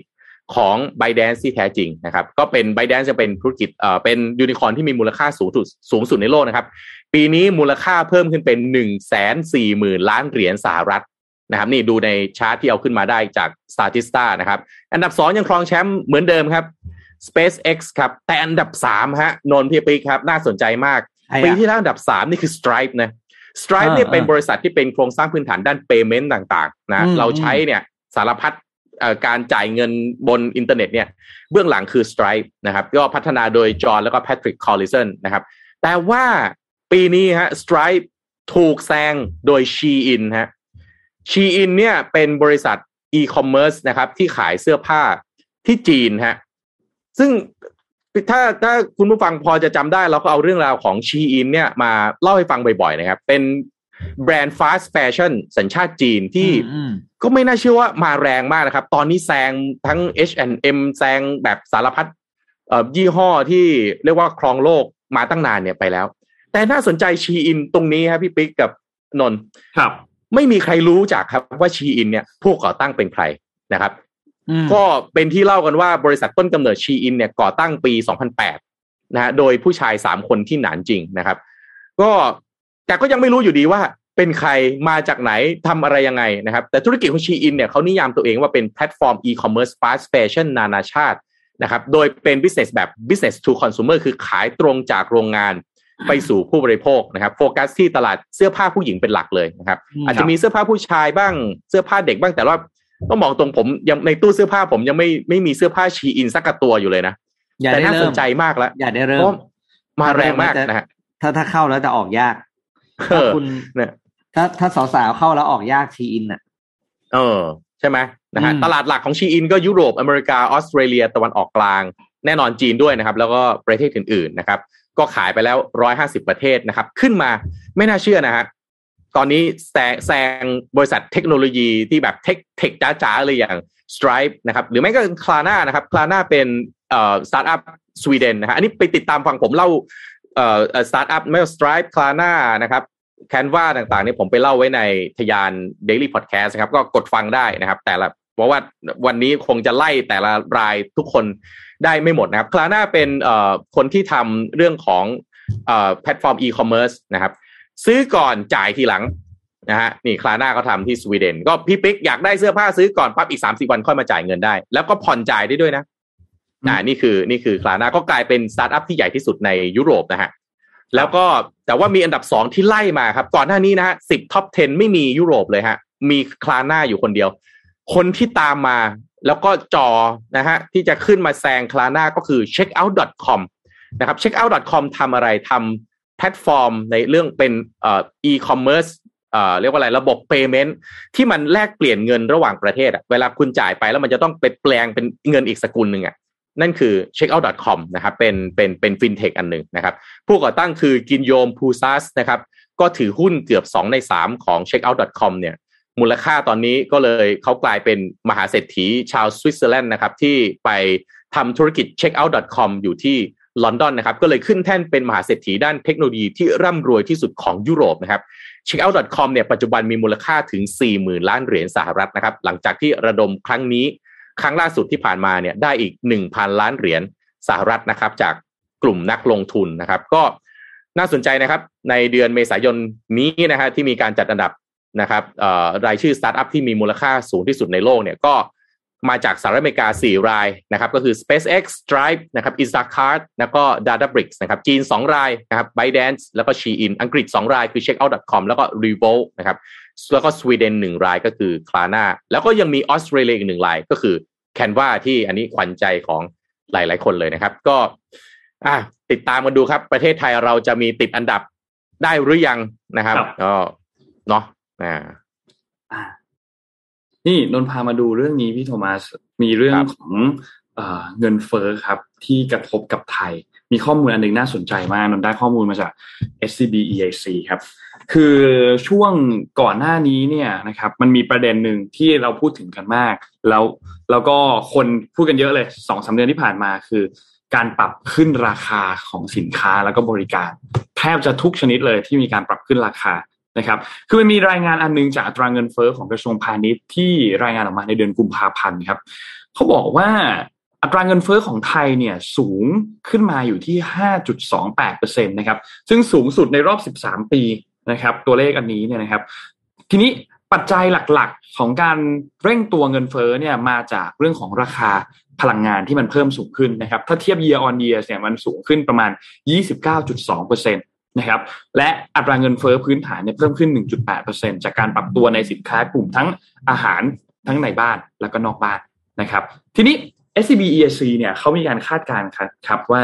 ปีนี้ปี 2022 เขาบอกว่าเศรษฐกิจไทยเนี่ยจะพบกับแรงกดดันเงินเฟ้อจากด้านอุปทาน หรือว่าด้าน supply เนี่ยเป็นอย่างมาก โดยเฉพาะแรงกดดันจากทิศทางราคาพลังงานโลกที่มันเพิ่มสูงขึ้นจากการคาดการณ์ที่ว่าแน่นอนแหละก็ต้องการใช้พลังงานเพิ่มขึ้นในหลายประเทศที่เริ่มฟื้นตัวจากโควิด -19 แล้วนะครับ รวมถึงเรื่องของวิกฤตความขัดแย้งด้าน ภูมิศาสตร์ของรัสเซียและยูเครนที่เพิ่มขึ้นด้วยเนื่องจากว่ารัสเซียเนี่ยอย่างที่เราทราบว่าเป็นผู้ผลิตน้ำมันอันดับสองของโลกนะครับและนอกจากนี้เนี่ยรัสเซียยังเป็นแหล่งพกพันหลายประเภทครับที่สำคัญต่อภาคการผลิต และก็ภาคการเกษตรของโลกด้วย มันก็ส่งผลทำให้ความขัดแย้งรอบนี้เนี่ยมันทาให้ปริมาณน้ำมันที่จากเดิมรัสเซียป้อนเข้าสู่ตลาดเนี่ยมันมีปริมาณลดลงนะครับ ซึ่งแน่นอนว่ามันก็ส่งผลกระทบมายังอัตราเงินเฟ้อของไทยจากราคาน้ำมันดิบที่มันสูงขึ้นไปด้วยนะครับ แต่อย่างไรก็ตามครับ ภาคเอกชนเนี่ยยังไม่สามารถที่จะส่งผ่านต้นทุนการผลิตที่เพิ่มขึ้น ไม่ว่าจะเป็นราคาพลังงาน วัตถุดิบ จะส่งตรงมาที่ผู้บริโภคเต็มที่เนี่ยทำไม่ได้ครับ เพราะว่าความต้องการในการซื้อพลังพลังซื้อ ยังซบเซาอยู่ครับในประเทศ รวมถึงมันก็สะท้อนออกมาจากตัวเลขของ CPI หรือว่าดัชนีราคาผู้บริโภคที่มันขยายตัวน้อยกว่าดัชนีราคาผู้ผลิตหรือว่า PPI ในช่วงหลังด้วย ในรูปนี้เนี่ยเห็นชัดเจนเลยนะครับ เส้นสีส้มเนี่ยคือ PPI นะครับแล้วก็เส้นสีเหลืองเนี่ยคือตัว CPI เอ้ยสีน้ำเงินเนี่ยคือ CPI นะครับ ทีนี้ปัจจัยด้านพลังงานเนี่ย ถ้าเราคิดว่าเอ้ยมันส่งผลกระทบต่อการคำนวณอัตราเงินเฟ้อของไทยมากน้อยแค่ไหนเนี่ยมันส่งผลกระทบอยู่ที่สิบสองจุดสี่เปอร์เซ็นต์นะครับและจากข้อมูลเนี่ยมันพบอีกว่า ถ้าเราสมมติว่าราคาน้ำมันมันเพิ่มขึ้นมาสิบเปอร์เซ็นต์มันจะส่งผลกระทบต่อดัชนีร่านราคาพลังงานอยู่ที่หนึ่งจุดสองเปอร์เซ็นต์นะครับและส่งผลกระทบทางอ้อมต่อราคาสินค้าพื้นฐานบางชนิด ยกตัวอย่างเช่นอาหาร ค่าโดยสารค่าขนส่งต่างๆ อยู่ที่ 0.3% นะครับ อีกปัจจัยหนึ่งที่เป็นแรงผลักดันให้ supply เนี่ย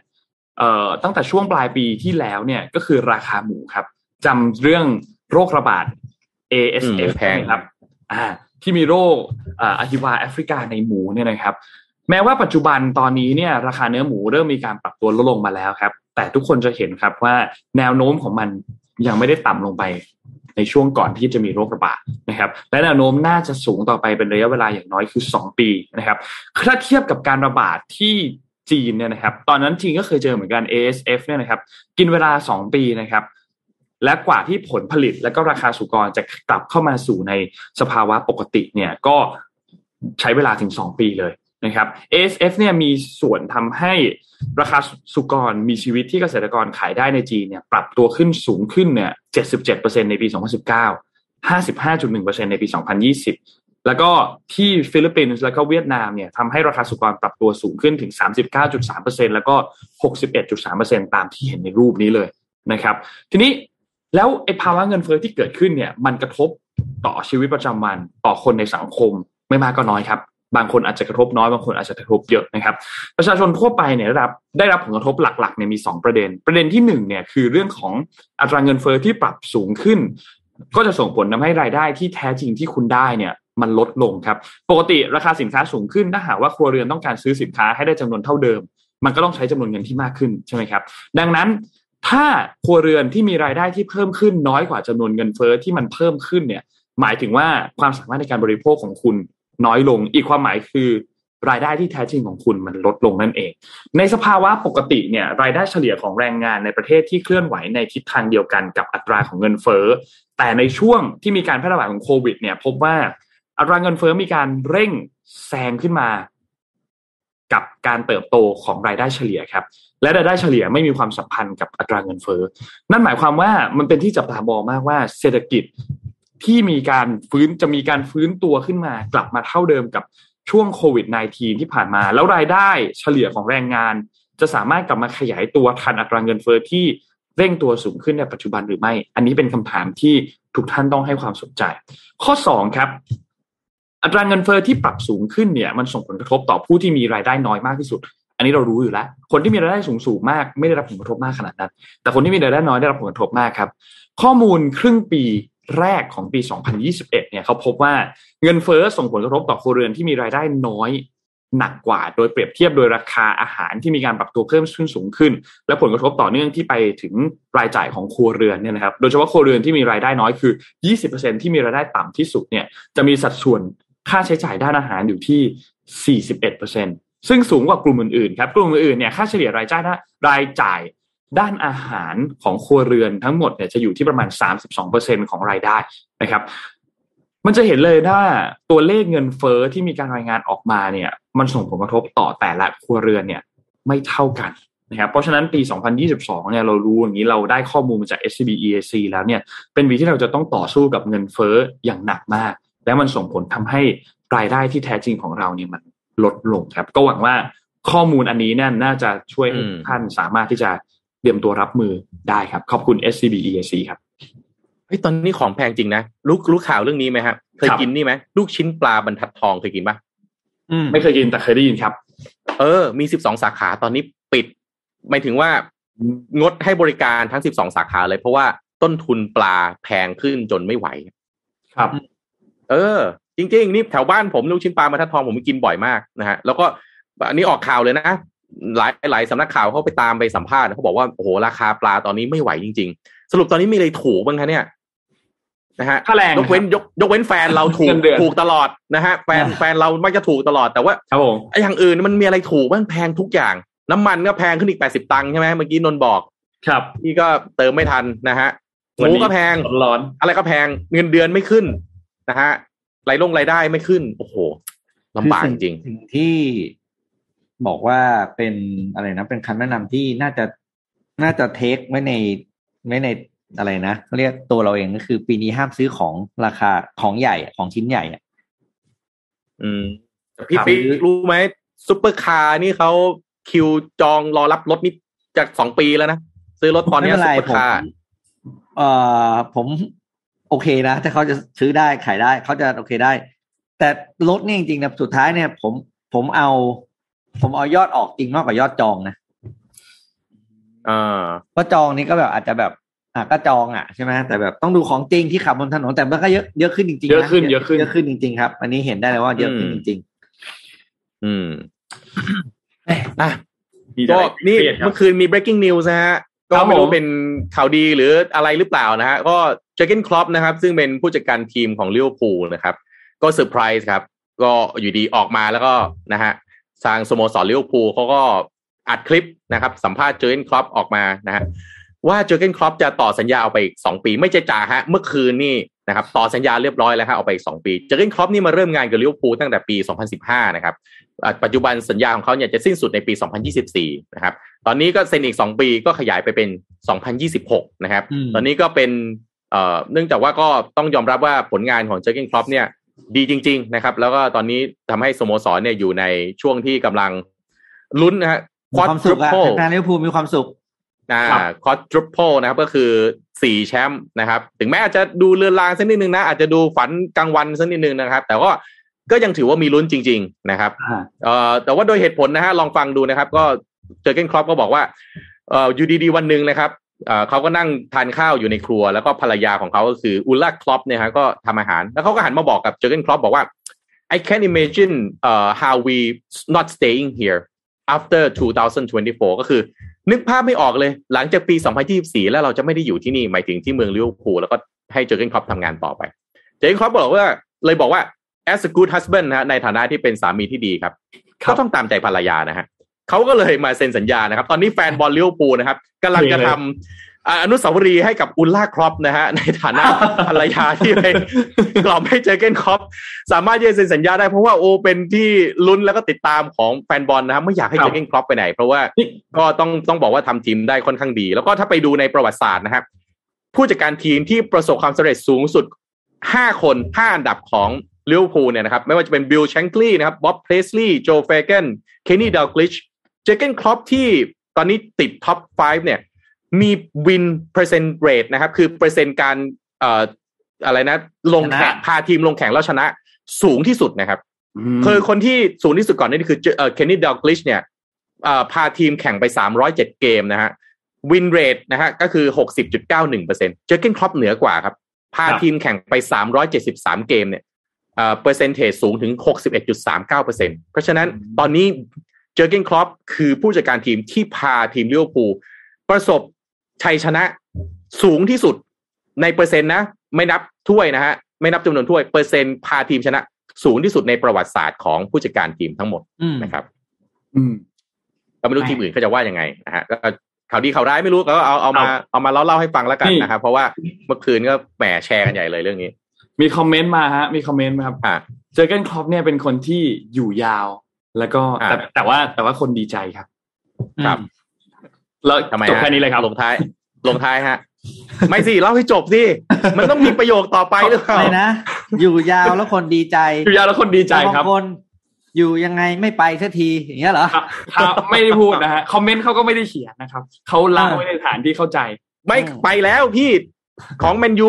โอเล่กุนนาร์ โซลชาเขาไม่อยู่แล้วอ๋อโอเคโอเล่โอเล่แล้วก็ราล์ฟ รังนิกตอนนี้เดี๋ยวสิ้นสิ้นสิ้นเอ่อฤดูกาลนี้เขาจะได้ผู้จัดการทีมคนใหม่คือเอริกเทนฮากนะครับอ่าก็มาจากอาแจ็กซ์ อัมสเตอร์ดัมนะฮะก็เป็นโอ้ต้องต้องบอกว่าพรีเมียร์ลีกเนี่ยนะเป็นแหล่งรวบรวมของคนเก่งจริงนี่อืมๆนะลูกโค้ชพรีเมียร์ลีกแต่ละคนนี่ หัวกะทิทั้งนั้นเลยนะครับ เจอเกนครอปมีเทนเป๊ปฮากกวาดิโอล่ามีเป๊ปมีคอนเต้อืมเพียบเลยนะ เก่งๆทั้งนั้นนะช่วรังนี้ครับ สนุกสนานครับ มีทูเคิลด้วยครับโทมัสทูเคิลด้วยทูเคิล อ๋เกิอลเมื่อมีข่าวฟุตบอล จะได้ต่อไหมไม่รู้ เมื่อคืนนี้เห็นข่าวของมิโนไรโอล่าไหมครับ